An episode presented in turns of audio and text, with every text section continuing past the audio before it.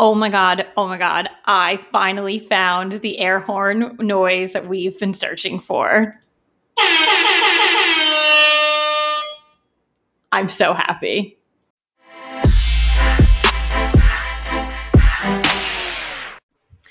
Welcome to the real football fans of New Jersey. I'm telling you, we got to get that horn. We got to get that horn. I think it's episode 119. We've been saying that for 119 episodes that yes. we got to get that horn. If anyone's listening, where can we buy one of those horns that just goes like, bah, bah, bah. I guess we have to get like a soundboard? Uh, yeah, maybe. Probably oh, that's going to cost a fortune. But luckily, I feel like we've been saving a fortune in quarantine because we're not doing anything. So, I mean, I've been sp- possible things to invest in. I've been investing all my money in wine over the past couple of months, but here we are on July 15th. Thank you so much for joining us for our episode 119. We are still doing this from home. Katie and I will get back together. I know we teased you guys a couple of weeks back, but we'll get we'll get back together shortly. So don't worry, you'll start to see us live someday someday again. It's it looks bright on the horizon. Yes. A little bright, a little bright. But thank you guys so much for joining us tonight. Um, I hope you have your wine filled. We both certainly do. I'm going to go ahead that awkward silence and take a sip.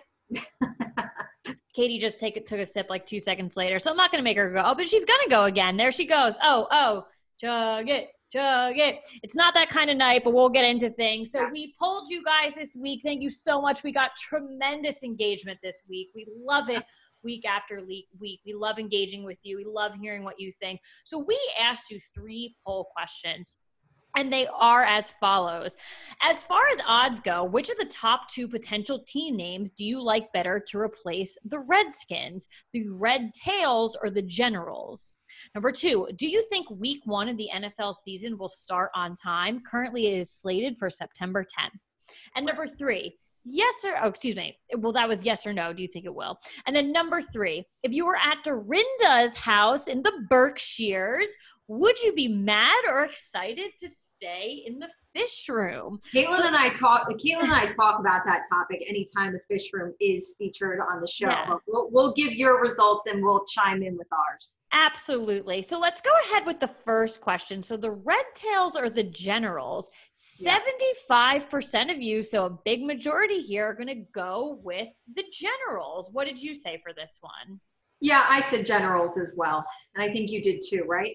I did. And it was also interesting. One of our longtime listeners, Bo, actually also came up with or just said names of Capitals, Senators, Minutemen, 76ers, which obviously already yeah. uh, Founders, and Revolution. There's a lot of names going well, out there. Speaking but... speaking of names that are already kind of like taken in other sports, you know, yeah. leagues also a lot of people have been saying the Warriors. I know I'm always a fan of alliteration. Washington, Washington Warriors. Warriors. Again, you know, you have the Golden State Warriors, so who knows about that? I said the um, Wolverines, um, the Washington Wolverines. Yeah, I, am always it. a fan of alliteration. I dig it. I, I, don't necessarily hate that. No. Um, Red Tails, I think I forget what it is, but it has something to still be historical. Yeah. Um, I, I, forget the explanation behind it, but that's kind of why uh, I believe it's uh, the number one favorite as far as odds go because I think they have said, like Dan Snyder has said, that they want to kind of honor the tradition of, you know, the team and, and what the name, the old name used to represent. So we'll see what they do, but uh, those were right now the, yeah. the two favorites. It's an interesting time to be a team out of Washington, D.C., because they're even thinking about Washington, D.C. becoming the 51st state. So it's really a, a pivotal time. You know, they're getting rid of a name that they probably should have gotten rid of a very long time ago. Yeah. And the re- a rebrand is always, always interesting. You know, you can right. change your colors, you can change your fonts, you can change certain things, but a name, truly changing it to be something else and it's remarkable. And they're in a time crunch too. Like I know is starting soon, so that's the other mm-hmm. crazy thing to think about. But they yeah. were kind of uh, Dan Snyder never wanted to get rid of this name, and based on things that happened, we'll talk about it in a little bit. They they were kind of forced to go in this direction. So unfortunately yeah. for that, well, fortunately, you know, they're moving on from the name, but they are in a time crunch to figure this out and get going. Yeah. So, for question number two, do you think the football season will start on time September 10th? Yes or no? And again, an overwhelming majority of you guys, uh, the 70% said no, which makes me just so sad. Yeah, I, I said no as well. You know what? September 10th, I swear to God, we are going to blink and that's going to be here. I feel like September I know July's 10th, like over. September 10th is right around the corner. It really is. And although things have looked up in certain areas, you know, things have certainly gotten worse in other areas. Yeah. You have to look at the NFL as a whole and where each team is based in general. And I, I'm keeping my expectations low. I know, and I really don't. I said yes. I just am an optimist, and I just, I don't know. I really hope. I think the NFL, and I've said this week after week, I think they've done the best job out of all of the major league sports teams with kind of putting things into place. You know, putting out a timeline, putting up multiple scenarios. So it wasn't just like, we're going to have the season and that's it. They presented multiple scenarios a couple of months back of how this season could play out. So I think they are the most prepared and I think they are the most realistic with things. So we're going to get something. I still think it might be September 10th, but I do understand why 70% of you said no. Yeah. And then for our final question, such a fun, fun question. If you were going to stay at Dorinda's Berkshire's house and she offered you the fish room, are you going to be mad or excited? Again, overwhelmingly, a majority of you guys at 68% said you were going to be excited. As you should I be. I don't know what the master bedroom looks like in her Berkshire's house. Mm-hmm. I feel like they've never shown it on the show. I don't care what it looks like. I want the fish room. I want that, the fish room. That room is a famous room in TV history. It sincerely is one of the most famous rooms in TV history. And you can honestly quote me on that one. I don't care what TV you bring me. I mean, what room you bring me from TV. Yeah this is the, this is iconic this one it, is. it truly is and if you saw my instagram post i even added when katie and i were at bravocon they had the fish on display they had the fish room on display it's, it's funny that you posted it's that iconic. because i forgot that it existed that picture existed a little bit a because great you were picture. a couple you were a couple drinks deep at that point we but but I was so excited. We, we were a little drunk walking through the mu- they were like it was like the Bra- the Housewives Museum. So yeah. they had all their like reunion dresses, they all the iconic stuff, the cookies, the bunny, anything you can think of Housewives related. And yeah. then we turned the corner and there was the fish up on the wall and I was like, "Oh my god, it's the fish room." And I yes. was happy, happy as a clam. Iconic, very iconic. So yeah, so that was honestly, so I'm happy that a lot of you said excited. And if you said mad, I think again, my mom loves to vote on these. I think she said mad. And it's like, come on, mom. She likes you, to entice us. You know we're happy. You know we're happy in the fish room. Um, yeah, but thank you guys so much for voting. We got tons of votes on that. I know a lot of people are definitely intrigued. Yeah the whole Redskins name and where they're going to go with that one. So we had a lot of votes on that. But before we get into our big stories of the week in the world of football, um, there is one thing that we want to bring up that has just come out Breaking. earlier today. Um, and kind of the main reason we're not going further into details about it on the show as a topic tonight is because we don't have further details just yet. But we expect that they could be breaking tomorrow. Oh, we're teasing them. We're teasing them. We're teasing them and it also has to do with the Washington Redskins. Um, the headline for an article from the New York Post says there's a Washington football bombshell coming, and it's not about the name.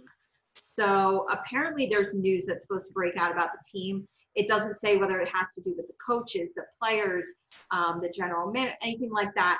I do have a couple of quotes. Um, one is from Jason La Canfora, he said the warped and toxic culture of the Washington football team is about to be exposed in a sickening fashion. Holy shit. Um, what someone else said, what's coming is disappointing and sad. There is much more going on than a name change, and it's not good. I did not get specifics, but get ready, people. Oh my goodness. This sounds like a massive like allegation. Like this is something yeah. that is going to shock the world. The way they're making it sound like it sounds like someone got murdered. It sounds like they're going to a courtroom or whatever has they're happened. going to a courtroom and people are going to jail for life.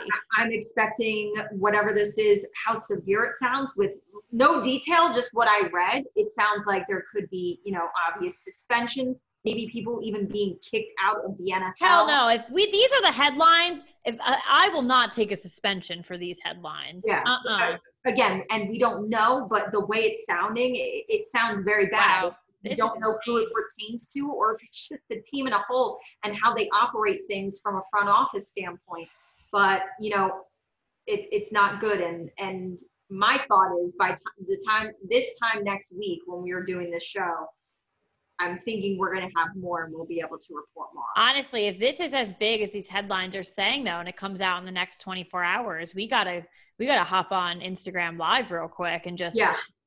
holy, this does not this does not sound good. They're obviously going through a very like trivial period right now with the name change, which we're going to talk about in like 2.5 seconds. But holy shit! Yeah. So the name change is going to even like just take a back burner. It's not even going to be the most important thing about that team that's being talked about right now. That's so wild. we'll keep you guys posted. Like, Holy. you know, anything. It, always make sure to check our Instagrams. Yeah. Uh, Real Football Fans of NJ. We're always posting breaking news when we get Mhm. it. And um, wow. yeah. I that. Hi, I got like goosebumps. I'm like ner- I I'm know. nervous. I know I can't even be get your head starts to really like. There's so much stuff going on in my head right now. Like I couldn't know. even. I know. Wow. All right. Well, after that, now let's get into our actual big stories of the week in football that we have planned that we do have details on. We are doing NFL quick hot topics to start with.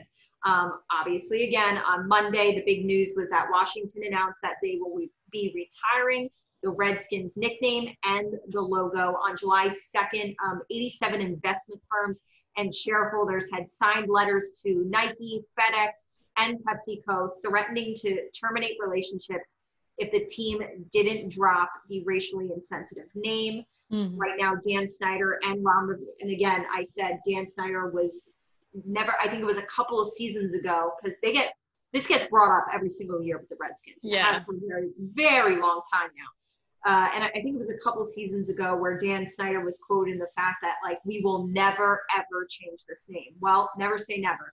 Is here we are, and now apparently Dan Snyder and Ron Rivera are working together on ideas for the new name. Your head coach should have no say in this, in my Yeah, opinion. it also feels weird that he like that he would have a say considering the fact that he's never been with the team for a full season. But I don't care if this is like Tom Coughlin with the New York Giants for a while. Like you have no say. Like it is your owners, it is your owners, the investors. general manager, I, the general manager, even I'm maybe questioning. yeah, like, just the owners. uh, the owners, and then you got to bring in your marketing department because those are experts on branding and things like that. Um, but even that, I know that I question that so so much. Like when I read that, I no that it, no. Yeah, I agree. They have Um, boards. All NFL teams have board members. I'm, I'm pretty sure. I mean, Yeah. if, if someone's listening and I'm freaking wrong, they're all businesses. So think about that. That's who makes decisions like that. You know, your head coach doesn't make a decision like that. Worry Yeah. about the player. Worry about the team. This I mean, I, I'm I'm positive that the final decision is is not going to just be made by two people. I think they're going to have a No. room full of people to discuss this. Again, maybe like you said, the marketing people, um, obviously the owners, general, the whole front office before final decision Literally, is made. like but these guys are the ones kind of getting together, racking their brains for ideas. yeah. Um, Wow. I would not want to be marketing for the friggin' yeah. Redskins right now. I did Or think it was. do, do try and get a uh, try and get a raise because your work is cut out for you. That doesn't happen in the marketing world. um, I did think it was uh, quite ironic, and I wouldn't call it funny because it's kind of like not funny. Uh-huh. But they sent out the, the the press release pretty much. It went out via email, via social, like that they were changing the name. And at the top of like the press release was the banner with the Reds Washington Redskins and the logo. So people kind of like shot back at them, and they were like, "Oh, let's." Let's get this racist logo out one last time. Like, cause it, and I, I kind of, from a marketing standpoint, I do agree with it. Like from a human being standpoint, I agree with it too. Like you're changing the name because it's clearly like very wrong and not okay. And you send out the press release saying that you're changing it because it's not okay. And you still put the logo, like just think, just think, yeah. think, think. Yeah if you guys are hiring a head of market, like please call me. Like I will, right. I'll be your CMO. um, and then this goes kind of with our ties into our poll question, asking people whether they think we're going to start the NFL on time. Another big question has been, are there going to be fans in the stadium? And mm-hmm. even though the NFL has not made any kind of announcement or guidelines or protocol set just yet, um, some teams have already taken matters into their own hands. So As they should as they should. And uh, the New England Patriots are just one of actually a, few teams that are starting to do things now. But on Tuesday, New England had they have already announced that they will only host 20%, which at their stadium capacity wise is approximately 13,000 fans at Gillette Stadium uh, for home games this year. Tickets are being arranged in blocks of 10 seats or less. We did talk about the fact that maybe, you know, it yeah. won't be full capacity in only certain sections. Um, and obviously, season ticket holders, they're going to have the first opportunity to purchase tickets, whatever is still available, which maybe nothing will end up going for sale um, to the public. And they'll probably be super expensive too, no matter what stadium you go to, I think. Well, yeah, I mean, or especially too, if you are a season ticket holder and you know want to sell yeah. your ticket, maybe you can sell it for more, considering the fact that yeah. There's not many of them. There's only going to be 13,000 people at that stadium. I saw the most brilliant thing on Twitter. I tweeted it like two weeks ago, and okay. a, a, baseball fan tweeted it out. Go figure. But it was like, let's do this for baseball. It was basically like a drive-in movie, and they they use like the stadium parking lot, and they Ooh. they project it on the screen, so everyone still gets to tailgate. So I retweeted it, and I go, okay, dot dot dot, but for football, not baseball. Yeah. And I got no, a lot of engagement a, on it. That is a super great idea. So, and I know we've discussed this. Just let us tailgate. If you're not going to let us in the stadium, that's fine. Let us come and have our traditional tailgate. yeah, and to me, I just thought about like I just want to tailgate because I know a lot of people are able to bring televisions. A lot of people yeah.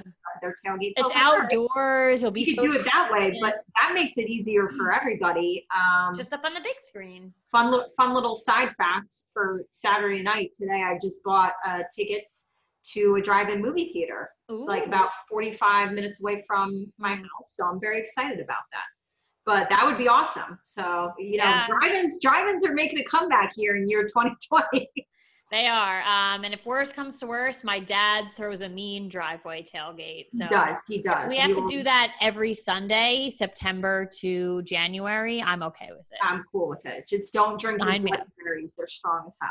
Don't. But the egg sandwiches are good They're key clutch. All right. Um, and then just as far as like this past week, a couple of things have come out about guys, uh, you know, re-signing with their teams, getting extended contracts. I know today Derrick Henry signed a four-year extension with Tennessee Titans. I don't know what the terms of that deal is.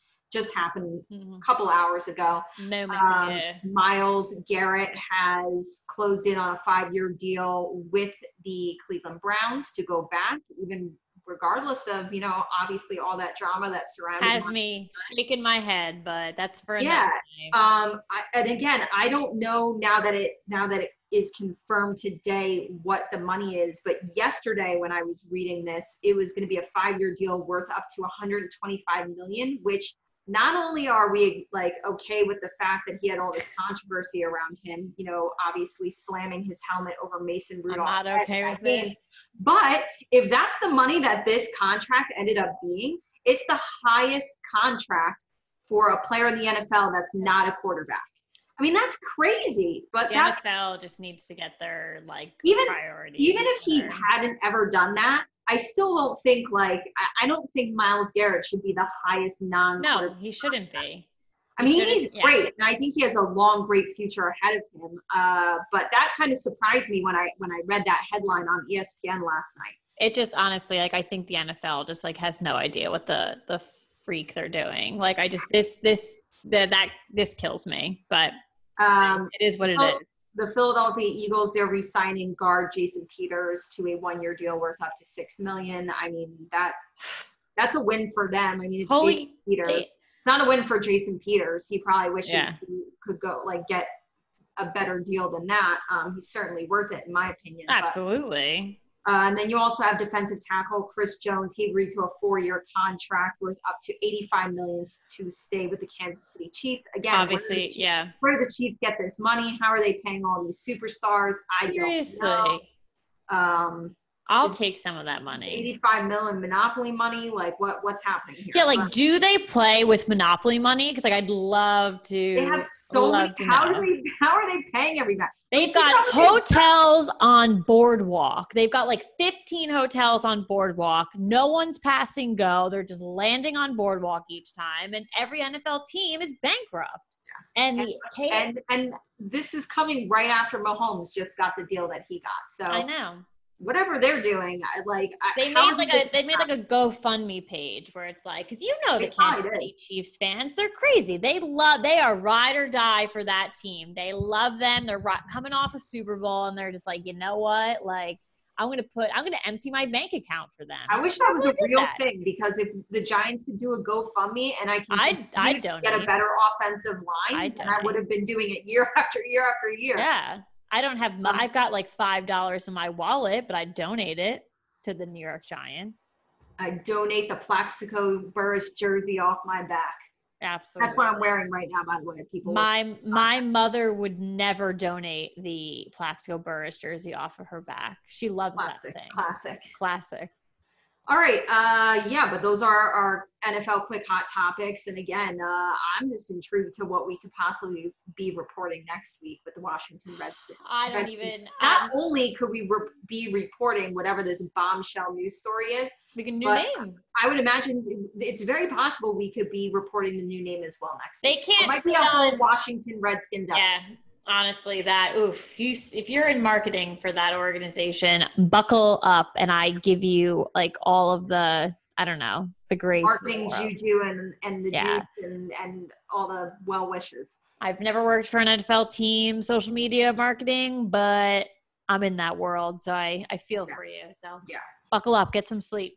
Buckle up. um get some good co- invest in some good coffee um so we're moving into our second topic of the week for football and we do this every week we're giving it to you until the season is right about to start and we are discussing the afc north tonight for best and worst a record case scenario. So you have the Baltimore Ravens, the Cincinnati Bengals, the Cleveland Browns, and the Pittsburgh Steelers. One of the most interesting um, divisions Yeah. of the league, in my opinion, year after year.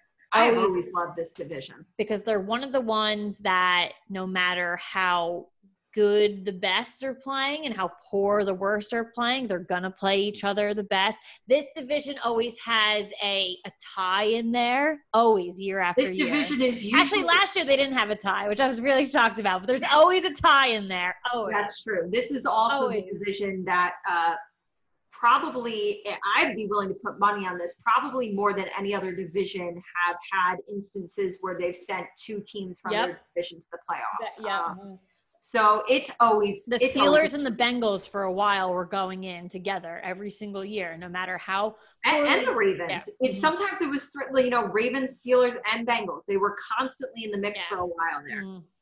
Browns, where are you at? All right, so let's go into that. So let's start with um, the Baltimore Ravens. Uh, best and worst case scenario. What do you have? So um, best case scenario, I have 14 and two. Nope, last year's record. I agree with you. I mean, this was, even though they did not reach uh, the Super Bowl, Mhm. right? They still, people still could have considered them to be the best team in the NFL year. Absolutely. What they did was yeah. truly astounding. Uh, 14 and 2, I, I don't see why they would be taking a step back. Um, and I'm going 14 and 2 because whenever I whenever I do these division breakdowns, I kind of before I look at the rest of their schedule, I, I try to think about what I could picture them doing within their division. And obviously you play six division games. It's very possible in their best case scenario that the Baltimore Ravens could go 6 and 0 in their division it's possible. Or those two losses are coming from their division. Right. That's possible as well. And like you said, they do they do play close. But my best case scenario for them is they they could possibly go undefeated in their division. My worst case scenario for this team, which is I can only wish to have a worst case scenario like this, but I have them at 10 and 6. Yeah, and I actually I gave them uh, more of a benefit um, at worst case scenario, twelve and four. So, um, and again, if that was my worst case, imagine, scenario, imagine.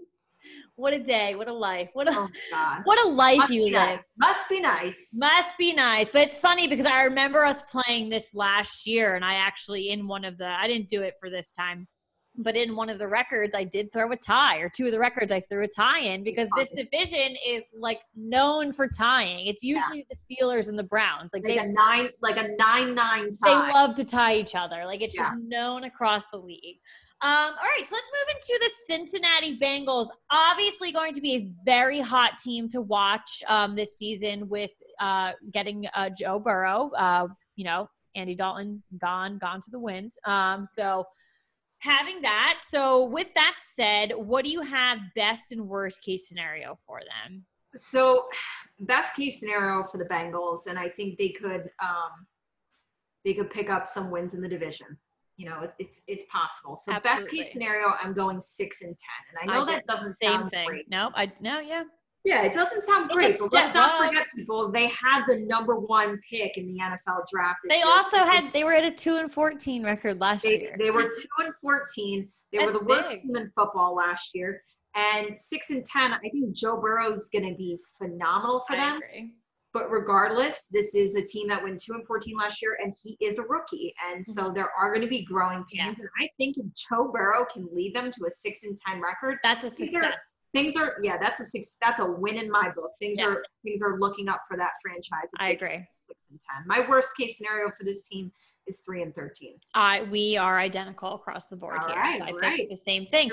Yeah and i just want um I really, and I've said this multiple times, as much as, you know, Joe Burrow is obviously quarterback for LSU, so a little, I'm actually wearing Alabama gear tonight, so it's ironic. Um, so it's like Joe Burrow though. It's like literally. And I don't. It's, and that's the thing. He's one, we talk about this all the time. Like you have your favorite players on your favorite team, you have other players you like to watch, but there's always those guys in the league that like, you're it's so exciting to watch them. It's like it just makes you you that's why you love football. That's why you get up every sunday and you watch the nfl like we've been watching it for like almost 30 years. Like that's why. He's one of those guys that i just know i'm going to love watching him yeah. in years to come.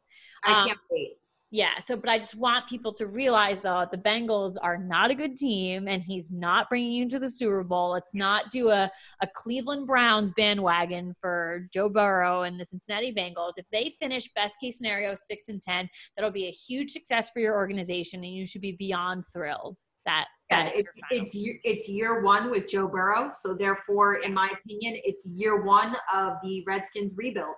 So that, that's what this is. Alrighty, so we are now going to the Cleveland Browns best worst can- best worst case scenario. What do you got? So I do want to say that I'm actually leaning towards more towards my best case scenario for this team. And I know we're not Mine we used very to be, far We off. used to like the Browns when they were bad, and we were like, "Come on, Browns, Let's do well." Do now they're like um, pissing me off. They're on my happen with things happen with Odell not a huge Baker fan, like this, that, the third. Myles Garrett. Like I'm mad. I'm over it. I'm right. over it. I'm over right. it. I'm over that. But um, and then I also want to say that somebody, I think it was a show or two ago, somebody had asked a question uh, for our show about who we thought surprise teams were going to be this year. And I got to say, after looking at their schedule, I think the Browns are going to be one of them and I, I, don't like saying it, but I'm just being real. Yeah. My best case scenario for them, which I think is more what they will finish at, is nine and seven.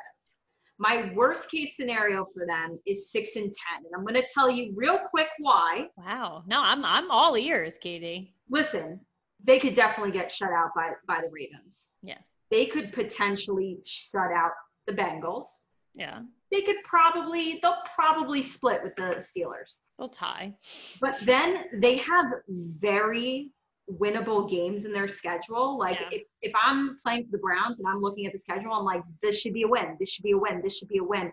They have very winnable games against the Washington Redskins, the Las Vegas Raiders, the Jacksonville Jaguars, sorry to say it, but the New York Giants and the New York Jets. That's five games right there Yeah. that they should, on paper, probably win. Okay. So that's why I that's my backup for my my answer. Yeah. And I agree with you. Um, I I, just didn't realize I didn't realize I had such an easy schedule. So when I saw it, I was like, this could sneakily be a Oh, good team this year, just because their opponents aren't that strong. which is like pisses me off because like year after year, the Giants can go 0 and 16 and still have the hardest record, or the I hardest, the hardest schedule next season. Like Yeah. I don't understand. Like the NFL loves to give the Giants like the hardest schedule every year. So like Yeah. that pisses me off. I do, I do agree with you. I guess I'm just not. Well, it looks good on paper. I just, to me, I just, I don't see it happening live. It's going to depend on Baker Mayfield too. Oh, absolutely. That's what it comes down to. Yeah. Um, and like, and, and, and maybe like I'm kind of like I don't know like later on like we're gonna we're gonna play a game and like maybe the Browns come into play there but like for best case scenario I'm gonna give them five and eleven and worst case scenario giving them four and twelve it's it's rough Yikes. When I look at this division though um I just I don't know. I just don't. It's funny. Like I could literally just put the Ravens like on a pedestal and take Yeah. all three teams and under and just be like they kind of suck. Well, I think I think we can both agree that the Browns are better than the Bengals. They are, but I am, and again, I'm I'm not hopping on a bandwagon for Joe Burrow. I'm not by any means, nor anyone should. I just I think the Cleveland Browns have been handed their Joe Burrow over the past two, three seasons, and they haven't done anything with it. I think the Bengals will be not a complete opposite of that, but a, a better version of that. Yeah. If Well- that makes sense. If well, my Joe, ramble ramble makes sense. Joe Burrow is is one person for the Bengals, and I feel like there's not a lot of playmakers on the Bengals. Right. Whereas the Browns, I feel like there's a ton of playmakers, But and where a team isn't has built on one person. But the most important person is your question mark.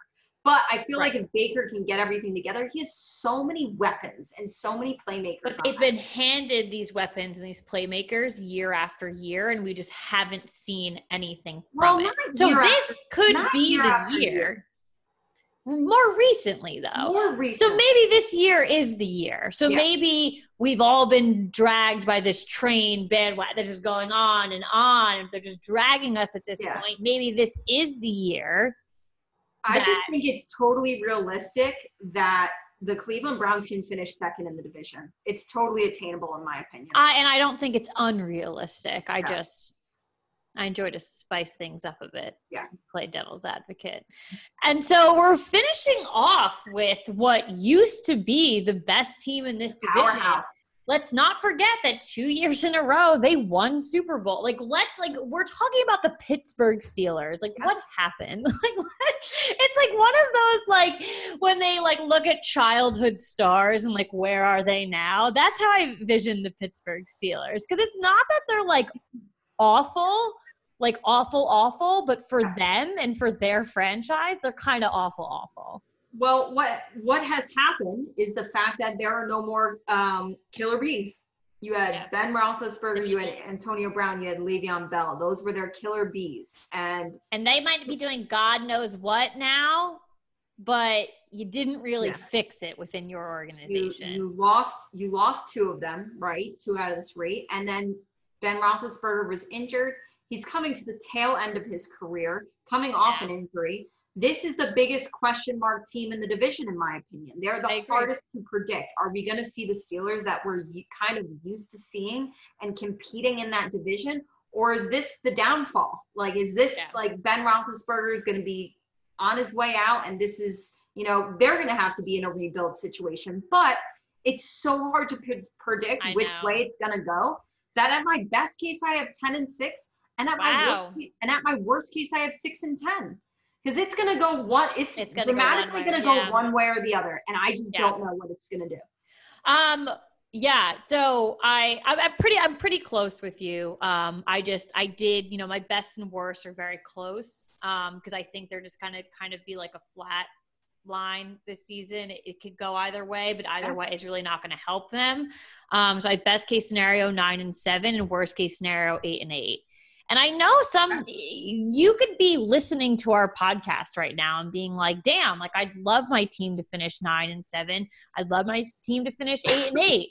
Listen, Katie and I are one of them. I gave the Giants best case scenario eight and eight last week. So I, but this is the Pittsburgh Steelers. Like Yeah. There's of course the Giants and their times have had times where they're powerhouses, and of course Steelers have usually been consistent for very very consistent. And whether they're not, if they're not first in the division, they're still going to make it to the playoffs as second in the division. Yeah. They just have always had a very strong team, um, playmakers left and right, and just have been a powerhouse of a franchise. Um, so you're, think- this was very hard to pick. I think the absolutely safe- correct. I think the safe pick is kind of going in the middle of mine and going to one of your predictions. This could definitely be. I could see this being an eight and eight team. Yeah. And it's not it's weird because like eight and eight for the Steelers is like, wow, what's It's a happening? disappointment. What's Yeah, happening to them? Yeah. But with this division, they could very well end end up eight and eight and actually be second in the division. So Yeah, that's so but it's possible as well. The way I picked it, they are second in the division. So All right. Well, those are our record predictions for the AFC North. Again, uh, we do this every week, and next week that'll mean we'll be with the NFC North. So Yeah. we have the Lions, we have the Packers, we have the Vikings, and we have the Bears. I'm. And the Bears. Thank you. That's why I'm blanking. The Bear? Bears. The Bears. um, but yes, thank you, thank you. So NFC North next week, and now we're gonna get into our big story of the week in the world of housewives. Um, this first story is about a famous housewives ex-hubby. it's We're talking about disgusting. David Beador and his fiance. They are pregnant with their Ugh, first gross, child like together. So There's a, there, you know what? You move on. You cheat on your wife. You move on. You whatever. You don't have a child. I can't. It just. I can't. I can't. So let's get into the details of this. Um, on Thursday, people exclusively confirmed that David's fiance Leslie Cook is pregnant with their first child together. Now, Like, did they plan Yes. this? I di- I don't know. I don't know. So because to me, David is 55 years old. His fiance is 36, so that's like almost a 20 year age difference. By the way, I don't know if people know that or not, but he's 55. Um, David David has three daughters with his ex Shannon, right? So Yeah. it's not like he missed the kids wagon if he ever wanted to get on. And their eldest daughter is like 18. So right, like- right. Their daughters are older, teenagers. Uh, one's 18 or 19, and then you have uh, Lindsay. This baby is going to be her third kid. I don't know how old her other two are, but it's not like they missed out on this part of their life. You know what I mean? That's and what I fact- originally thought. She's 36. So I thought maybe she found a man, wants to have a baby. Right. What the hell's the There's already five. There's already five kids between the No. two of them. Like this was not necessary, in my opinion. I So. I have no idea whether or not this was planned or not. had but to be. I can't. But the couple announced their engagement in January after almost three years of dating. David and Shannon, obviously, they divorced in 2017. It was a really ugly divorce. We covered it a lot on this show in, in our very humble beginnings on the Real Football Fans of New Jersey back in 2017 Our humble beginning. and uh, and yeah, Sh- Shannon and David were married for 17 years, and and things turned ugly, and things turned ugly between the kids that they do share together. Maybe maybe that's what it is. Maybe David wants like a like a reboot, like a like another chance at fatherhood, because I'm not sure their children no, you're love him so much anymore. Um, Caitlin is frozen, but I'm going to continue. But yeah, so I, I don't know if this is not, regardless whether we like him or not. Oh, and she's unfrozen. Regardless of whether we like David or not, uh, I guess I wish his fiance well with her pregnancy, and and who knows? I'm kind of interested to see how Shannon, if she Shannon has moved on as well. You know, obviously she's in a- Yeah, but she's not going to have a kid with this guy. no, no, no, you no, know she's not going to. I'm just saying, like, I'm curious if she's gonna have any kind of comment about it, but at the same time, she just might not might not care. She's moved on with her life as well, and She's moved Uh, on very healthy. Like David Beador looks disgusting. He's got like long gray greasy hair. I don't know what this 36 listen 36 is like the new 25 like i know 36 year olds that are like snatched looking good whether they're moms whether they're dating whether they're Yeah. single like they look good like I know I put a lot of pressure on myself as a 28 year old to get my life moving, but like I'm Yeah. telling you, like 35, 36, like a lot of these girls, like they know what they're doing. Like, so like, what is this girl doing with a 55 year old slime ball and having a baby with him? A baby, Yeah, it's pretty wild. a child. A child. Whatever. I know people move at different paces, but like you're absolutely correct. They already have kids in the mix. Right. There's children there. Right. Let someone else have a child. Seriously? Come on. At like at 55 and 36, it's like, okay, and you have grown children, it's like, okay, I'm cool to like let them grow into adults in a couple years and then it's just the two of us. like now you have to like i don't know i just i'm not going to get into it i'm not a parent i'm not you know in a relationship i can't make you know i'm not mad i can't do anything like that so i'm going to keep my mouth shut but like to me this just doesn't seem like the most like i don't know beneficial thing. Yeah. Anything for that matter so Yeah. it is what it is Yep. all right, moving into our second story of the week for Housewives. And this one's a spicy meatball because we Yeah. saw one of these old housewives on a show, an episode two weeks ago. But former New York housewives Jill Zarin calls Dorinda Medley vile post feud that they had. So, like, they were just together on the Halloween episode of Real Right. Houses in New York, which was two weeks ago. Jill did make an appearance. I know mm-hmm. that made some people happy. I was happy to see her. You know, she didn't have a huge part in the show. She didn't really say much, Right, but right, was good to see Oh, somebody there was like a funny meme where it was like, wow, you're gonna disrespect an OG like that because apparently, and I didn't catch this, but apparently when Jill like first appeared on Yeah. TV in that episode, it said like Jill, and then underneath it said Luann's friend. Wait, I think I texted you that. Did you? Did I you think say? I. I think not a meme. I think I said like that's so funny. Oh, They're calling really? her Louis Luann's Well, the meme was like the disrespect. She was an OG, and it was just like Luann's friend. well because they did that on New Jersey too when Ramona came to Melissa's party. Yes, yes. Melissa's friend. Ramona so funny. I think I said that. I, honestly, yeah, that's so funny. But Bravo does that shit like all the time. really hilarious. funny. All right. So um, during a recent live stream with Elyse, which you know we don't, we're over it. Um, Jill slammed Dorinda, calling her vile, and insists that she kept her from attending the cat the trip to the Berkshires. Right. Um, so there is a quote on the back. I'm going to read it real quick from Jill. I wanted to go that weekend up to Dorinda's house. I'm glad I didn't because I think it would have had been bad for me, but I wanted to, and Dorinda blocked me. She was very mean to me at the party that night, at the Halloween party, what I just mentioned before. And I said, I can't do this. She was so mean to me. I said, You know, Dorinda, did I do something to you? You've been very mean to me. And she goes, Bravo, bravo, bravo. We're not doing this on the show. You're just using me to get on the show. So, okay. Yeah. You know what? Like, let's just think about the context of this, Yeah. though. She's talking about the fact that she didn't go to the Berkshires because Dorinda was so mean to her at that Halloween party. And I believe it because Dorinda was on another Yeah. level at that Halloween party of just, we all obviously all saw her go off on Ramona and Right. just literally stand up in front of everybody and just call her out. And so she was on another level of like, you're not messing with me tonight. Right. Like I'm calling everybody on their bullshit. So this was not a great night to have any kind of conflict with Dorinda Medley. And and Jill could have just been caught in the crosshairs in this one. Like it could have been nothing and she just, you know, Yeah. unfortunately wrong place at the wrong time and maybe just took something however way. I don't know. She could have honestly done nothing.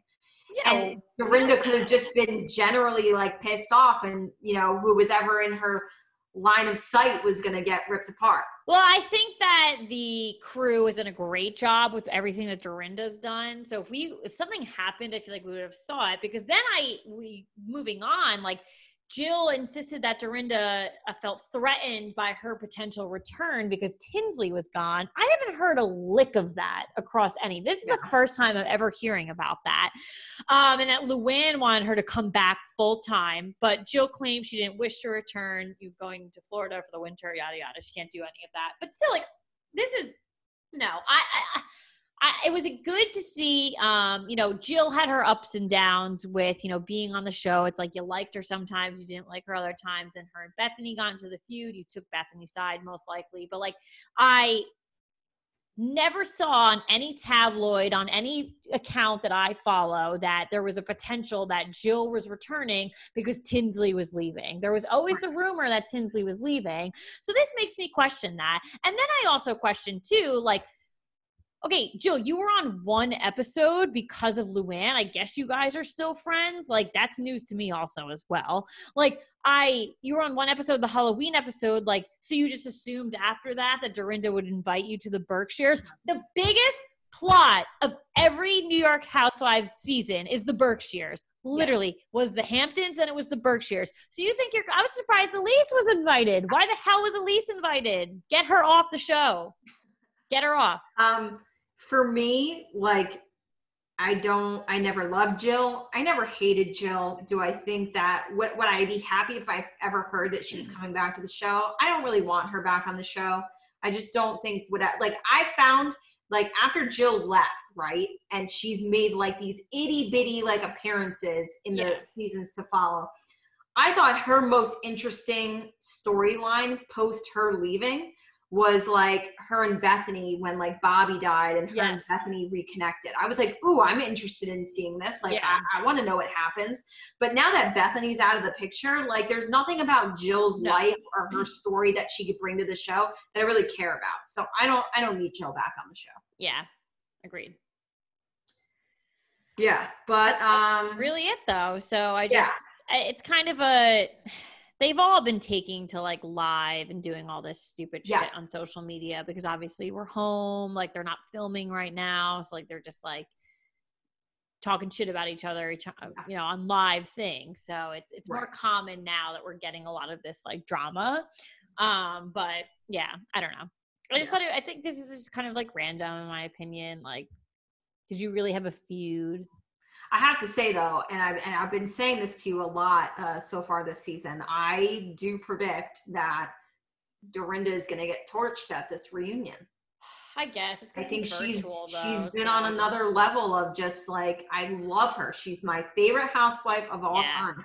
She's been on another level of just being mean to people, and I think that the fans are really going to call her out. I think the other women I think Andy, just on reading questions that fans have, I think she's going to get torched yeah. a little bit.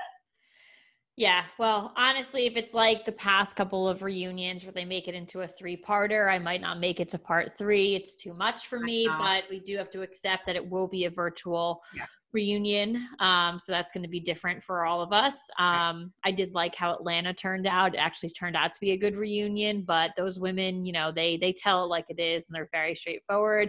A lot of the other franchises are very catty and so, so I don't know how I'm going to take New York on a, a Zoom call.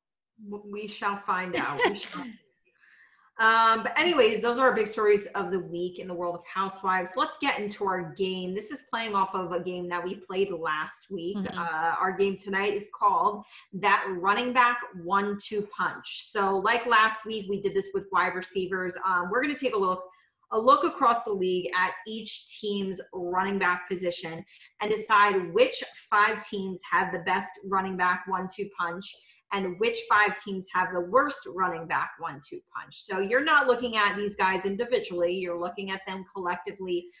Who, you know, each team, who's their top back, who's their second back. Um, and there's, this is definitely, you know, I think wide receivers was a little bit easier to go. Oh my God, it was so much easier. Running backs, I think uh, people who play fantasy football can speak for this. There's a lot more wide receivers that are good, yeah. running backs that are good in the league.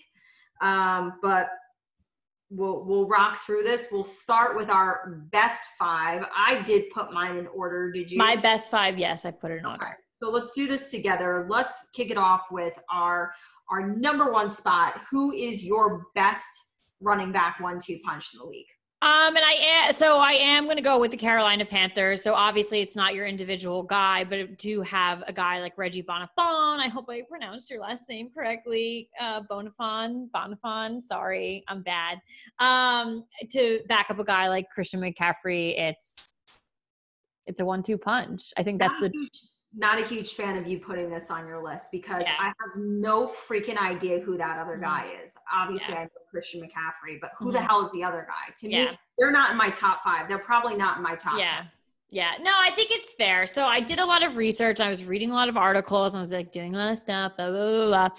and especially today too with the Derrick henry um the deal everything like that um Christian McCaffrey is held on such a high pedestal because of how much the Panthers use him. They actually have a pretty decent depth at the running back um like position they just they they use him so much to a point where they might actually even overuse Christian McCaffrey. So if something were to happen, God forbid, knock on wood, like would never want that to happen to him as an individual player or for that organization. Um, they do have like the substance to back it up. So like as I was reading, as I read more into the detail of Derrick Henry today, like that, that just makes more sense. Like connects it a lot more. Like you know him as the all star, but but it's they it, they drive so much into him. When Saquon Barkley got hurt last season, like there was a couple guys like that were you know known names. Like it, it wasn't like a oh who's this random guy that we're gonna But to me, throw into running back right here. McCaffrey got hurt. I would say, who the hell is this no-name random guy I've never heard of? But that I mean it's not. I mean I knew who his name Yeah, was. again, you have to look at them as a package deal. No, that's what I am doing, and that's I what know, I I am know. I'm saying. saying, I don't think they did not make my list because I don't think it's a package deal. I think Christian McCaffrey is expected on that team, like you said, to do 95% of the work. And if he went out, I would have no idea who this guy was or what he's ever done. Like, and I and I checked stats. So whatever he did, I wasn't impressed by because he didn't make my list. But to me, my number one, bar none, not even close for me, I'm going to Cleveland Browns with Nick Chubb and Kareem Hunt. And I don't even have like on other guys, I have little stats to back it up. I felt like this Mhm. was easily number one spot. Yeah. Okay. Um, number two, who do you have on your list? I'm going with the New Orleans Saints, Alvin Kamara, and Latavius Murray. So again, um, two well-known names. Very, very pleased with the two of them. Um, and yeah, I just, I honestly, you're the stat girl. I just go in with what I my my gut feeling for these people. You know what? And that's a good one. And a number two on my list. And again, I I feel like I feel like as I look through my list of my five, a lot of it had to do with okay, is the second running back on the team, could he potentially be Mhm. a number one running back on another team? Mhm. And for me, uh, this is the case with with my number two team here with the Denver Broncos with Melvin Gordon and Philip Lindsay. I Mhm. mean, Yeah. obviously, Melvin Gordon is joining the Denver Broncos. He was the number one running back uh, for the Chargers. Phenomenal player. Usually is is posting over a thousand rushing yards every season. He missed four games last year, so he only had 612 rush yards, but he did have eight touchdowns. And Philip Lindsay, he went over a thousand rushing yards uh, with seven touchdowns. Now take these two guys, my second best running back one-two punch, and you pair them with a with young receivers with Courtland Sutton and Jerry Jeudy, Mhm. and what I think is going to be a good young quarterback and Drew Lock. And this again was one of my surprise teams that I talked Yeah. about. Denver Broncos. They could be on the up and up. So Mhm. they have playmakers. Playmakers. All right, who do you have as number three on your list? So I did mention this earlier in the episode um, while I was giving the Cleveland Browns probably absolutely no no benefits this season. Um, coming in at number three, I do have what Katie had mentioned for at number one, uh, Nick Chubb and Kareem Hunt. It's you. It's yeah. Again, that's a scenario where Kareem Hunt is a starting running back on a lot of the other teams. Absolutely. Um, and I we're and we're huge Nick Chubb fans. He and Yeah. he's a guy that, you know, he gets you excited. Like came out as a rookie, was absolutely outstanding. And you know, he's I assume that he'll be a Cleveland Brown for life. I wouldn't give that up if I had Nick Chubb. Yeah. Yeah. Um, so again, so just one of those guys that that gets you excited. But as you just said, Kareem Hunt gets a lot of people excited too, and he could be your number one. So Yeah, uh, number three on my list is someone you've already mentioned. So I have the New Orleans Saints. I have Alvin Kamara and Latavius Murray. Um, Kamara missed two games last year. Yeah, a little bit of a quieter year, but again, he he racks up the stat board in all Yeah. in receptions as well. So both of these guys are great because they're great running backs, but they can also catch and get a lot of receiving yards. Um, Kamara had five touchdowns, 797 yards. Murray had 637 rush yards and five touchdowns. They played together on the same team last year, so Mhm. they're collecting these stats and sharing um, sharing the workload, right? Alec Yeah. Kamara more so. So the fact that they're both putting up those kind of numbers shows that they're a phenomenal like two-headed monster for that New Orleans Saints team. Yeah. All right, number four. Who do you have? I'm pouring more wine because I feel like I'm not confident in any of my picks now. So I, I'm sorry. I'm sorry. I'm sorry. no, it's it's. I, I like them. That that first one, I just was the only one. I kind of like to, you know, my actually my fifth pick will actually maybe throw some people. That's off, my fifth pick is my only one that's a little bit. I might throw people some up, but I actually have backup for my fifth. But for my fourth, I'm going with the Dallas Cowboys with Ezekiel Elliott and Tony Pollard. So as I sit my All right. um, number my holiday board. Number four on my list, uh, I'm going with a veteran running back who I feel is constantly underrated, and I'm pairing him actually with a rookie. we might. Oh, I'm going with the Baltimore Ravens. oh no. This is a great pick. I know. Yeah. I might have another rookie on my list coming up. So, but this one I'm going with uh, Baltimore Ravens. I'm going with Mark Ingram and So. Dobbins. So Ingram, I feel, and, and I've been Roll guilty, Tide. I have been guilty of this as well, uh, in not realizing the kind of numbers that Mark Ingram puts up year He's after so year. good. Can- he is totally underrated. He have What over- is it with my Bama boys at running back that just get underrated year I know, after I year? know. I don't get it. he had over a thousand rush yards Yeah. last year, 10 touchdowns. And again, he's a veteran. He's been in the league for a long time. Not only did he have 10 rushing touchdowns, he had five receiving touchdowns. He had 15 total touchdowns on the year. Yeah. He's getting older and he's still producing at Which is so level. crazy to say the phrase he's getting older. To me, Mark Ingram is still like two seasons in. Like that's how No, I, I know. I know. Yeah, and then I'm pairing him with J.K. Dobbins. Mm-hmm. Um, Dobbins, he was the second. No, he was. Yes, he was drafted in the second round at number pick number 55. And I don't know. I just kind of expect big things from him. And the fact that the Baltimore Ravens, like J.K. Dobbins, was one of the first couple of running backs off the board in the draft.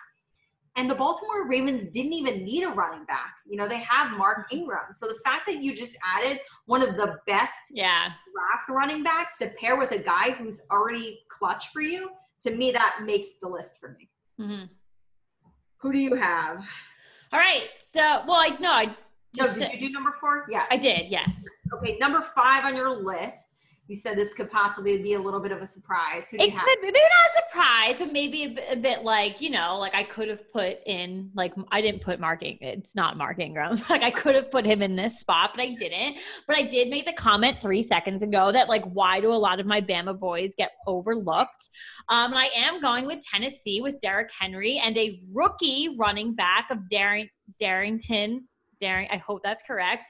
Evans. He is a rookie running back. And a lot of what people are saying is that, okay, Derrick Henry is completely underrated, in my opinion. And it pisses me off year after year. We Well, this year people have finally started to catch on. but even after the deal today, I know we did not go about it, uh, go into it in detail on this episode because it just recently happened. But I was reading on Twitter prior to this, and I have to look at numbers. I have to look at, I need to look at all the details. So many people are saying that he could have easily walked away from this, that he is worth so much more. And I feel that pisses me off because not only do analysts and all these people underrate him at the at this point as the Tennessee Titans, he is your star. Like Derrick Henry is your star. He is your your person. Ryan Tannehill. And You I don't have no one else. from what Ryan Tannehill did last year, but it was kind of like, you know how Derrick Henry's your guy. you know how we talk about Ryan Fitz magic, how sometimes Ryan Fitzpatrick just pulls a little bit of magic out of his hat. Yeah. I feel like Ryan Tannehill just having to pull a little bit of magic out Yeah, of his like He's not the long term answer at quarterback.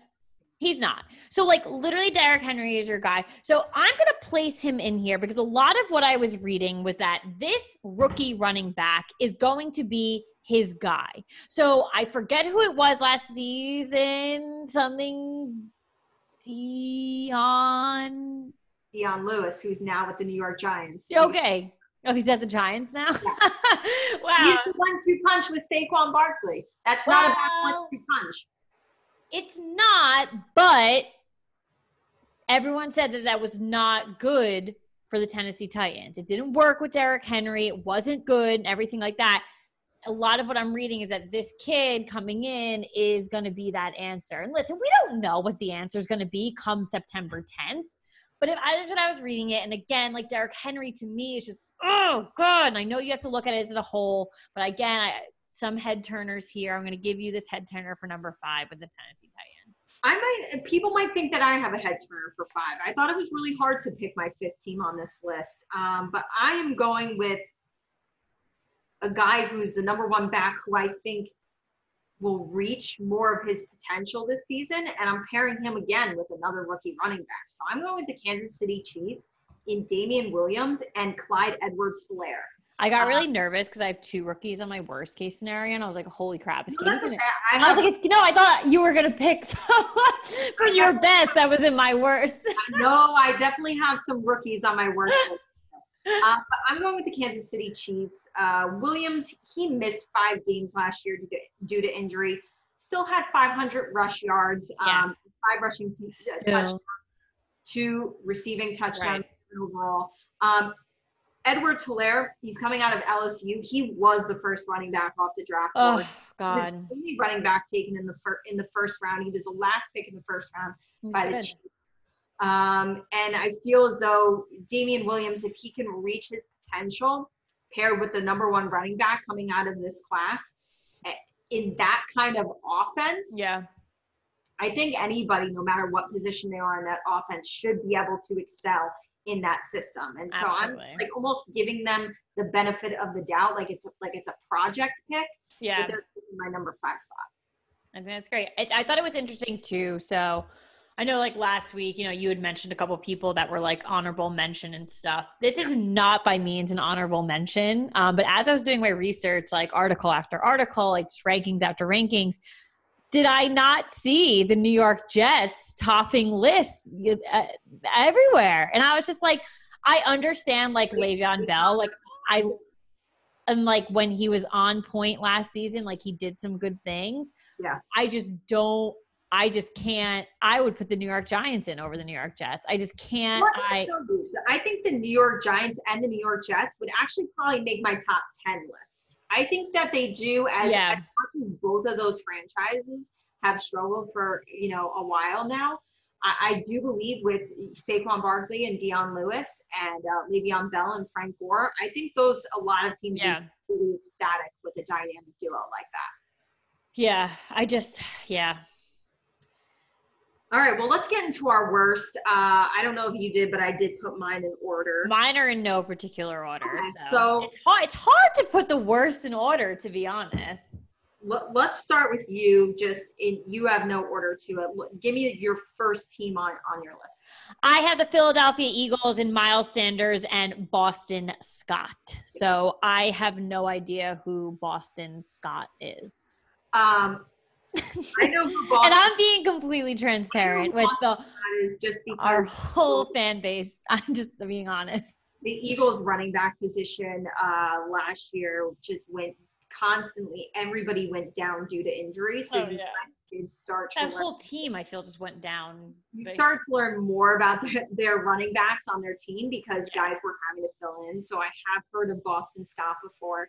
Um, and but by all means, uh, they're not on my list. Mhm. However, I did read another article that did basically exactly what we're doing in ranking, you know, these one-two punches, and they did have the Philadelphia Eagles at number 32. They had them in last place in the entire league. So They're I get that. they were definitely like my honorable mention too. It's the team it's one of those teams where like we're when we do a lot of the research we do a lot of these games and we're looking at things it's like when you think of the eagles like it's just like you're trying to find like that one like like we looked at like wide receivers and it's like your tight end is your top wide receiver. Like you're looking for that that all-star offensive person you can't put the line together like it's not Yeah. your quarterback it's not your wide receiver it's not your running back like who is really like your listen, guy I had mentioned this too, where our, our buddy Justin from the Talking Giants podcast Mhm. had mentioned on his Instagram that he thinks that the Eagles could, this could be a year that the Eagles really slip. And it wouldn't surprise me because they don't have playmakers. We did this last Right. with wide receivers. They were on our list of worst wide receiver duos. Here they are showing up on the worst Right. running duos. They do not have weapons. Yeah. So, All right. Who Uh, you got is your your what do you think? Worst. Should we start with the absolute worst? Yeah. Yeah. All right.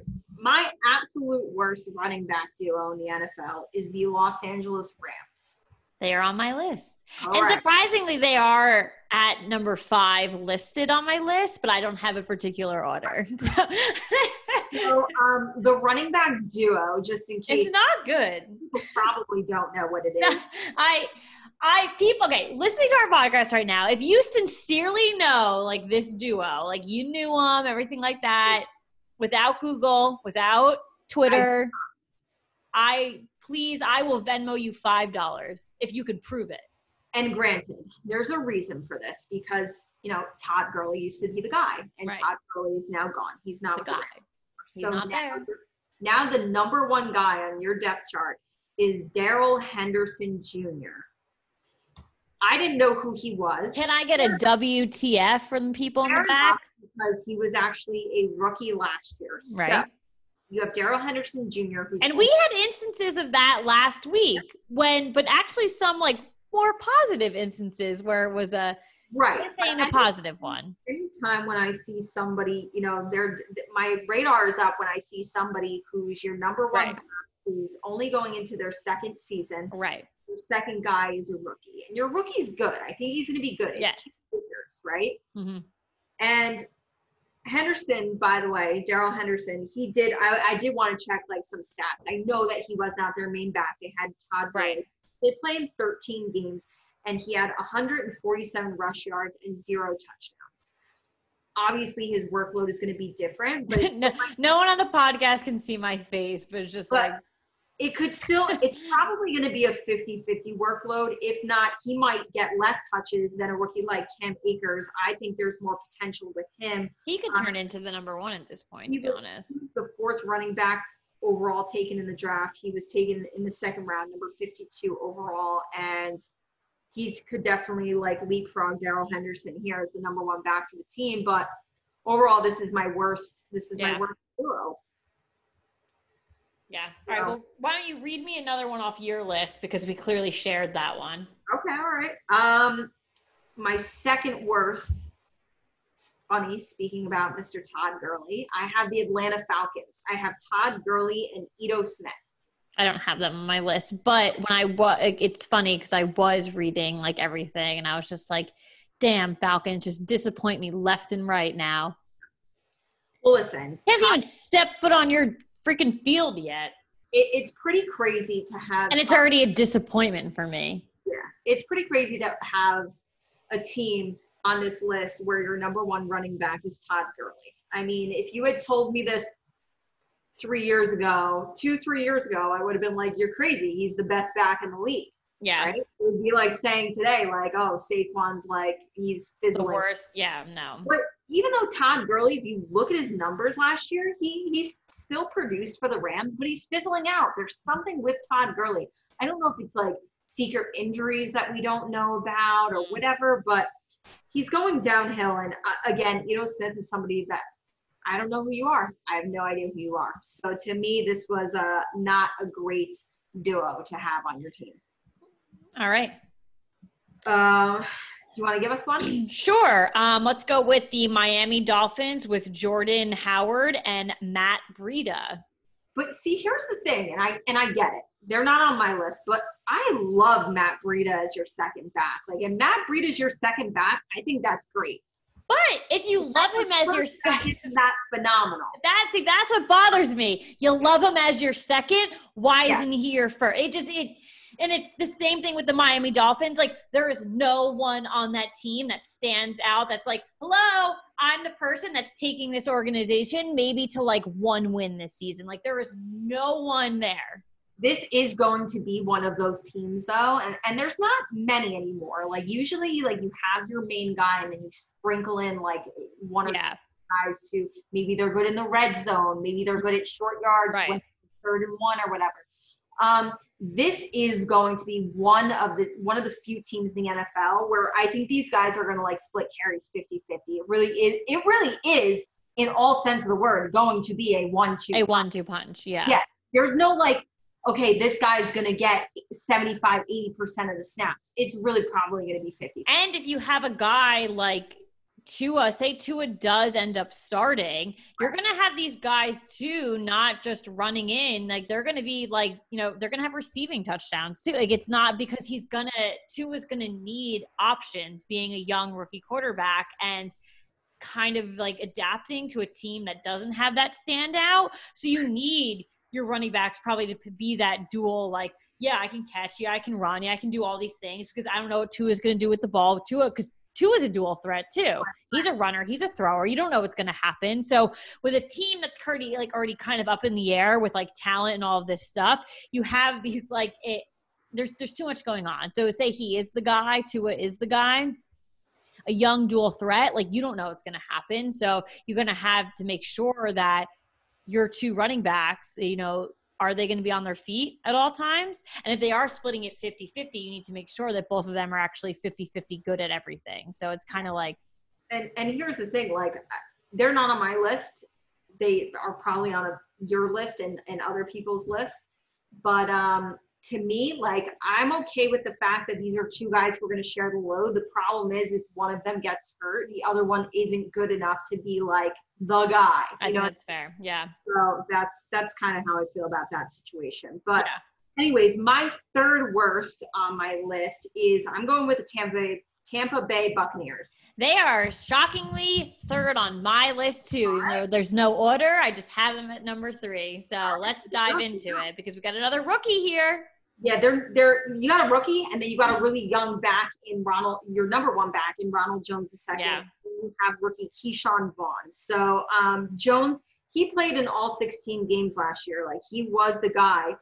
And the thing is, like, if you're the guy and you're getting the majority of the snaps and you played all 16 games, yeah. like you didn't miss anything to injury, whatever, he only had 724 rush yards. And to me, if you're the guy, if, if you're the guy and you're the number one back, in my opinion, in the NFL, like if you're you should be at a thousand yards. You just yeah. should like based on how many carries you get, like being the guy, you should be at a thousand yards. And if you're yeah. not, you should just be shy of it. And to me, you know, 700 whatever yards is is not close enough.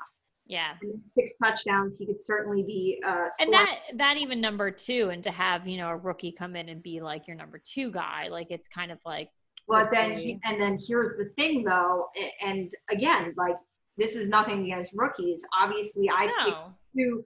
I picked two rookie combos uh, in my top yeah. five. But the thing with Ke'Shawn Vaughn is seven running backs were taken before him in the draft. It's not like he was like one of the best running backs out there. He's taken in the third round, number 76 overall. And so to me, I, I just don't like this pairing. I don't think it's anything to feel ecstatic about. As much as everybody feels ecstatic about the Tampa Bay Buccaneers offense, like yeah. at tight end, at wide receiver, at quarterback, this is the part of their offense that's lacking. Well, I just need like people to understand too. And like we've been saying this, like, yes, like Tampa Bay has had weapons and now Tom Brady's coming in, Gronk's coming in. So you're adding more weapons into it. That's fine if Tom Brady gets pressured and can't hand the ball off to someone, you're going to have an area that's broken. You're going to have a gap that doesn't it doesn't work.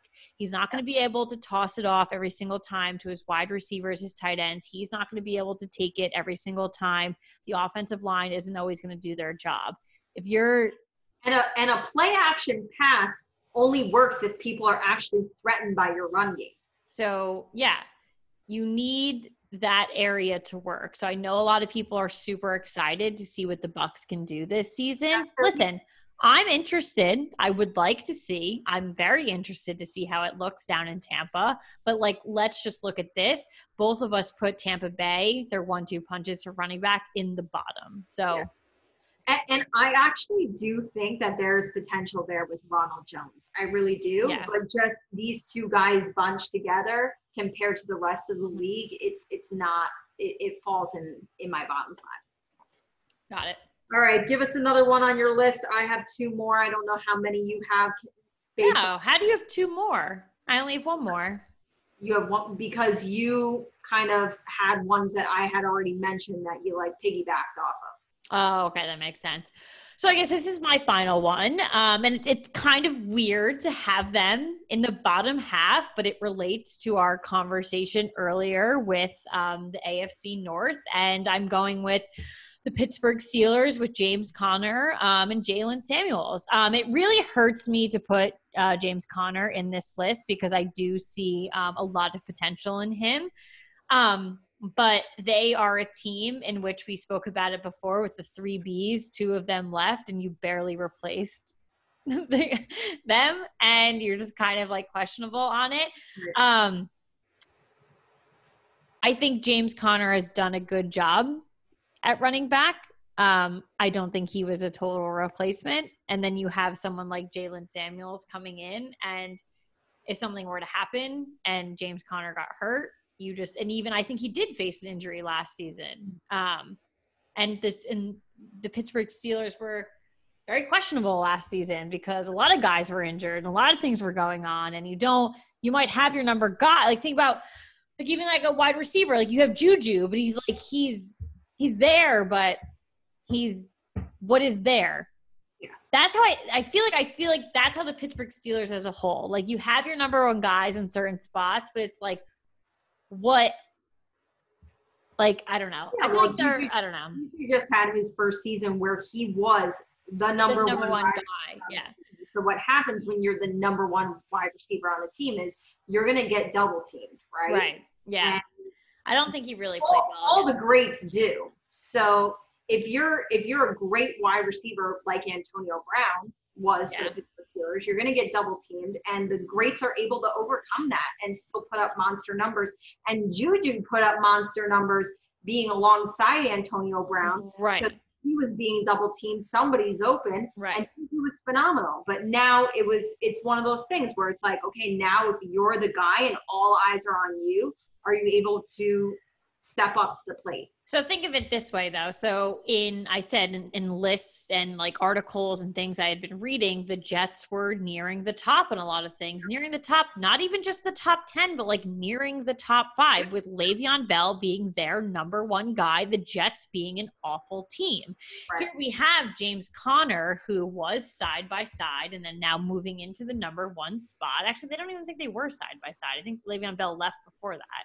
I don't know. They, the B drama, I can't get with the B drama on the Pittsburgh Steelers. It was too long, too much. It was they should have gotten rid of all three Bs a while ago.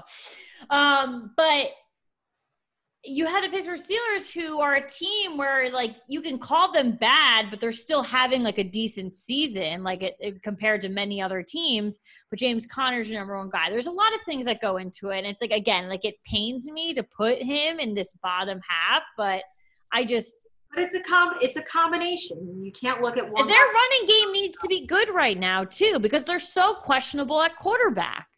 Right. Right. Listen, of course Ben Roethlisberger's coming back, quote unquote, but like I don't think he's going to be good. I don't know what to expect. Again, this is a team in the NFL that's a huge question mark for me. I have no idea what they're going to look. Yeah. Like. All right, I'll do my uh, final two teams here. They are different. They did not make your list. Uh, my fourth worst, I'm going with the Arizona Cardinals and Kenyon Drake and Chase Edmonds. Yeah. Uh, I just don't think either one of these guys put up like impressive stats, especially like Kenyon Drake's like he's okay, but again, they're not stats that you want to see right. from your number one running back. Um, and then my fifth worst, I have um, very young young situation in the fact that your rookie quarterback is already being listed as your number one running back. I'm going with the Detroit Lions. Um, their number one guy is D'Andre Swift. He is a rookie coming out of the out of Georgia, and he was the second running back taken off the board in the second round at pick number 35. Yeah. But to me, unless you were like Saquon Barkley picked at number two. No He's not your number one guy. Not your number one guy. I mean, if if your number one guy is a running back that was not even the first running back taken off the board and he was taken in the second round, it means that's not that great of a situation. Your second guy is on Johnson. Um, he only played in eight games last year. He was injured, had 403 uh, yards and three touchdowns.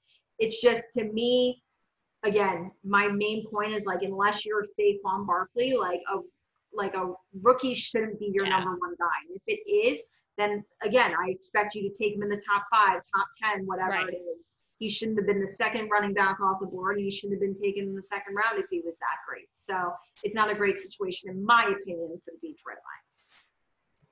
All right. Good game. Good game. Is that it? That's it. That's All right. It. Good game. Good game. It's always yeah, and it's we say this like week after week too. It's like we love playing these games because like there's so much like research that has to go into it, and like we're diving it and again like you could be like the most confident like nfl fan but like when you really have to like dive into like the nitty gritty of like these players these teams and everything like that like there's a lot of shit that you don't know and like you uncover and you're like wow like you thought you thought you knew a team yeah. until you had to dig down into their one-two punch of running backs, and you yes. really didn't know who they were. All a bunch of names that even I had no idea who they were. Yeah, and we'll be completely transparent with you guys. Like they're 100%. There's names we had no idea who they were. Um, all right, so let's get into that uh, time of the evening where it is get it off your chest, positive, negative, housewives, football, wine, life, seriously, quarantine, anything that you would like to just tell the people. So why don't you go ahead and get us started? I'm excited. Um, they showed, I guess, what to expect for the rest of the season. Real Housewives of New York. We are going, I, you know, maybe just a blip in in a moment in an episode. We are seeing Heather Thompson come back for you know however long, and I'm just excited because I've always been vocal about the fact of people who are no longer on the show that I wish still were there and she's like top of my list if not number one. I loved her on real housewives of new york. I think she was around for like three seasons. Um, right off the top of my head i'm just thinking about her in the episode with luann don't be uncool like and you know that was a whole iconic. like you brought like heather's cool but she in that moment she was like well you you brought back these she was pretty guys. uncool in that video. Uncool in that but um so I'm excited to see her back. And then my other get it off my chest is football related. I believe it was yesterday on NFL.com where former running back Maurice Jones-Drew he came out with an article where he ranked all third not not one two punches, but starting running backs for each team. He ranked them one through 32. And I was kind of disappointed, as realistic as I always keep things. I was kind of disappointed to see that he had Saquon Barkley at number six on his list. Kind of, kind of shocked me, honestly. Um, as far as guys that he had ahead of him, he had Christian McCaffrey at number one. Okay, I can okay. live with that. He had Ezekiel Elliott at number two. Okay. I can live with that as well, as much as I don't want to. number three, he had Nick Chubb. And like you said before on the show, we are huge Nick Chubb fans. But I can't live with that. I can't see I, right now like i can't go off of just like the short amount and again we haven't seen yeah like huge long career from Saquon either but i need to see more from nick chubb before i can put him above Saquon so as much as i love nick chubb and i could put him probably in my top five i can't put him above I Saquon. agree. Um, at number four he had alvin kamara I feel like I, Alvin Kamara is a great player too, but I feel like I can argue why Saquon is better. And then number five was the one that actually I was like, all right, now I'm going to get it off my chest on the show because this pissed me off. Now I'm officially pissed. And number five, he had Cincinnati Cincinnati Bengals. No, no, you don't even have to say his name. You don't even say his name. Are you no. me? Like, no. That to no. me was like, dude. That's like a slap in the face. Why do us dirty like that? No. Why are you gonna do Saquon dirty like that? If a fan of all the other teams in the NFL, like you can have a you can have a new running back, and it's either gonna be Saquon or it's gonna be Joe Mixon. Who do you want? Come on. Like, don't be stupid. Don't be so stupid. his argument, and I was like, I need to know because he wrote little blurbs. Yeah, like what is it? He said he thinks Saquon is really, really poor and really bad in pass protection. No one on the podcast can see my face reaction right now. But it's like, but honestly, like it's like I'm having like a like a seizure on camera. Like, are you kidding? Are you kidding? Yeah. So I, I, feel as though. You kidding? I would love to hear other analysts talk about this. Who is it? Is this analyst? Give me his name. I'm gonna follow him on Twitter and rip him This a new one. Maurice Jones-Drew. So this is a former running back who was in the league, obviously, for many, many, many. Don't be stupid. He had a great career, and honestly, I feel like scorned. Like I can't even believe that he put out this list and had Saquon at six. And again, I maybe maybe the couple of other guys above him, fine, I can agree with. You can make arguments for some You of them. can. That You can live with some. Joe Mixon before Saquon. No, that's stupid. No, That's just that's- dumb. That's just dumb. That's Don't I was stupid. like, okay, it's getting it off my chest. now. Don't be don't be uncool. Yeah. That's So- a very that's an uncool statement. super uncool, but that's my get off my chest. I had to bring that up. No, and I think that's totally fair. And like I would get it off my chest too. I am getting off my chest with you. I think that's stupid. Yeah, take a sip of wine. Um, we're gonna need it. We're gonna need the whole bottle after that. I know, for real. Um, so mine is the same thing. Like we were still going on. We're still going on quarantine because I feel like we're like turning a corner and it's like not a positive corner. I feel like things are like starting to like get scary again. I just want the gyms to reopen, to be honest. I'm getting fat. I need Orange Theory to reopen. There is a rumor though, apparently. So Orange Theory, they posted something like a, a couple days ago about like OTF exclusive or whatever. So I did my research, and apparently it's like private training lessons, but it's going to cost you like a billion A dollars. boatload of money. Yeah. So it's basically like what I heard was it's like it's outdoors, like on the studio, whatever, and it's like private training. It's cost gonna cost you like nine hundred dollars, like for like sixteen classes, which is like bizarro. So I know, I know. So it's like more than your monthly membership. Like, so, I don't That's- know That's uncool as well. that is very uncool. I just want to get back in shape. Like I've got a, a belly from probably drinking way too much wine. Who knows what's going on? I haven't been like eating like shit. It's just the it's probably the wine. It's just the wine. Um, but yes, that's that. I watched um last weekend on Netflix. Um, well, I've been watching all of like the unsolved mysteries that's on Netflix. Gr- oh, great, Re- Yes, real yes. good, real good, real spooky, spooky shit, spooky we're not in spooky season yet, but like some spooky shit. Um, but I did watch the new Netflix original movie, uh, Desperados. It was cute. It was cute. Um, it's all about like single girls and dating and things like that. A little real, a little unrealistic. Like some parts of it are, but it's a Netflix like comedy, so like whatever. But it was cute. I liked it. Definitely. I think it was like an hour and a half. Go ahead, watch it if you have time Okay. super cute. Other than that, yeah, my my quarantine life is pretty much the same, same old. Say what is it? Uh, what was that uh, aim thing? Same old shit, different day. S O S D D. Oh my God. S O S D D. Yeah, I mean we're rocking and rolling and and Yeah. we're doing this every week and uh, who knows? It's a day by day thing. Day by day. I day by day, day by day by day. Um, I only know that it's Wednesday, and I told this to my boss and a couple team members the other day. Like, I literally don't know any other day of the week. I only know it's Wednesday because we do our podcast. So Right.